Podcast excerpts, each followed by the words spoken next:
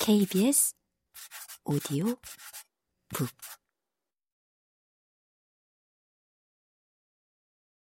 아버지는 브롱크스에서 자랐다. 몹시 가난하게. 아버지가 다섯 살 때 아버지의 아버지는 가족을 버렸다. 그리고 내가 다섯 살 때 아버지도 똑같은 행동을 했다. 내가 지금 아직도 생생하게 벌어져 있는 조상들의 상처 중심부를 향해 가고 있는 것 같은 기분이다. 이제는 나도 다섯 살짜리 아이를 키우는 아버지가 되었으므로 상처를 치유하는 것이 더욱더 시급해졌다. 혈통은 운명이 아니라고 나는 혼자 되낸다.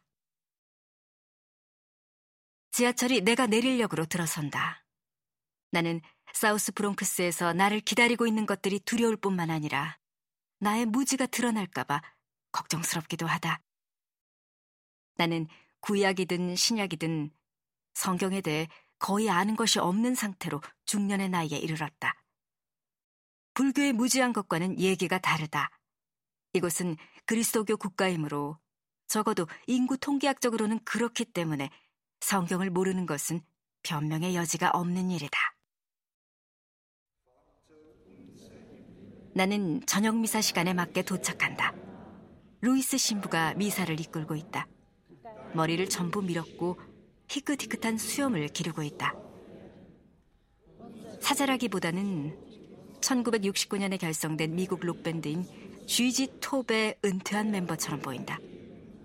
그게 사실과 크게 동떨어진 얘기도 아니다.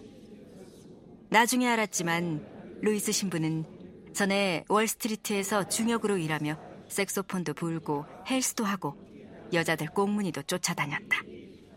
중고차 판매점을 소유한 적도 있었다. 그 자신도 예전에 아주 치열하고 열정적으로 살았다고 인정한다. 그 열정은 지금도 남아있다. 다만 그것이 복음을 전하는 일에 집중되어 있을 뿐이다. 예배당은 작고 소박하며 바닥은 나무로 되어 있다. 몇몇 그리스도교 예배당에서 볼 수 있는 번드르한 장식은 전혀 없다. 맨 앞에서 양초 두 개가 깜빡거린다. 수도사 한 명이 기타를 연주하고 있는데 솜씨가 좋다. 우리는 예수님을 우러러 봅니다. 애인이나 어머니나 사랑하는 사람을 볼 때처럼. 루이스 신부가 말한다. 여러분이 그 사랑에 다가갈 수 있다면 금류가 여러분의 삶으로 들어올 겁니다. 여러분이 수도꼭지를 열었으니까요. 그런 사랑은 벽도 부술 수 있습니다. 이탈리아식으로 손가락을 입술에 댄 채 루이스 신부가 말을 덧붙인다. 정말 기분 좋은 일입니다.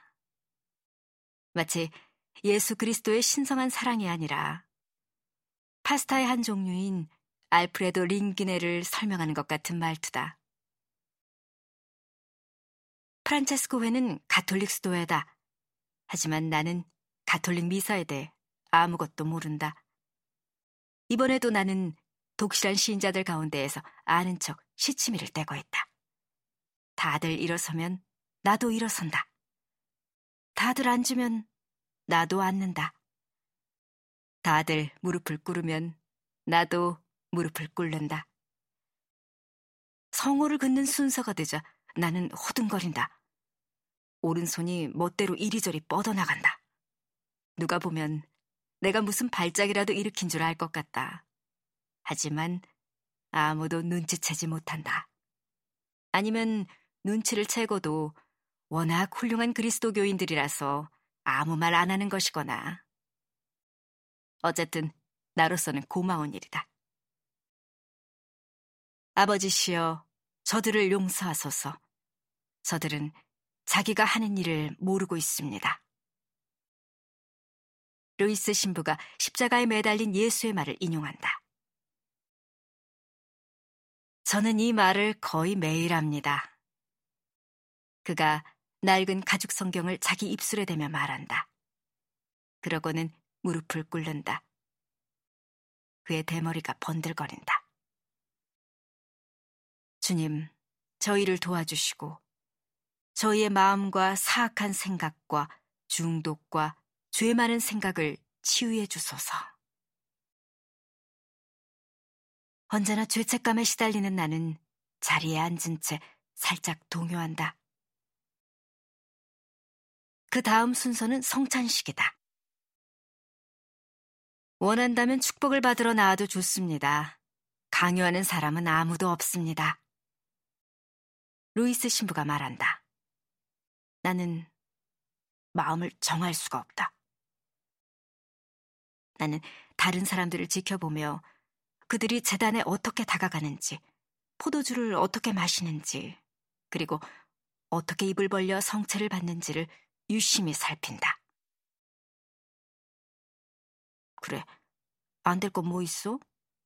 나도 할 수 있어. 나는 때가 되기를 기다렸다가 작은 재단을 향해 걸어간다. 루이스 신부가 팔을 휘둘러 내게 축복을 내린다. 나는 거기 서서 입을 벌린 채 기다리고 있다. 이제 언제든 좋습니다, 루이스 신부님. 언제든. 그런데 뭔가가 이상하다. 루이스 신부의 눈이 내게 뭔가를 말하려고 애쓰는 것 같은데, 뭐지? 내가 지금 꼭 해야 하는 말이나 행동이 있는 건가? 무슨 암호 같은 것? 어색함을 참을 길이 없다. 마침내 신부가 고개를 숙여 내게 속삭인다. 당신에게는 성체를 줄 수 없어요. 나중에 설명하겠습니다. 그제야 기억이 난다. 가톨릭 신자만이 성체를 받을 수 있다는 게. 이걸 왜 몰랐을까? 나는 살금살금 그 자리를 떠나며 이번에도 또 신학적인 견지에서 스스로 바보짓을 했다는 걸 깨닫는다.